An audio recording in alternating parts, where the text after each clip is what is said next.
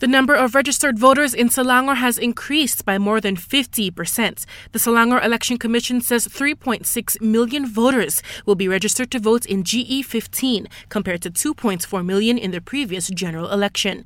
This makes Selangor the state with the largest number of registered voters. It adds that the increase is due to the implementation of Undi 18 and automatic registration.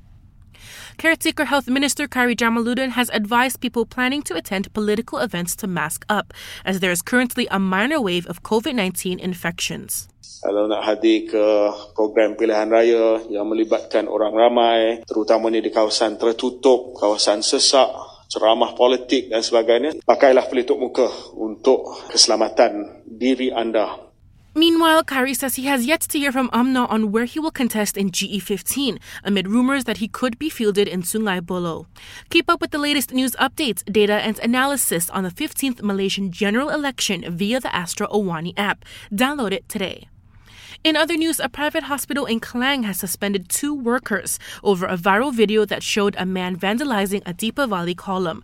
This after police said that the duo were arrested and remanded for three days. They are being investigated under the Penal Code for causing disharmony on grounds of religion.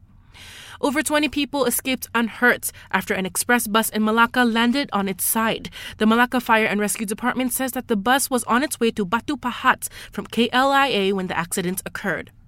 And the foreign ministry is working with South Korean authorities to verify viral social media reports claiming that a Malaysian was among the over 150 people killed in the Itaewon Halloween stampede.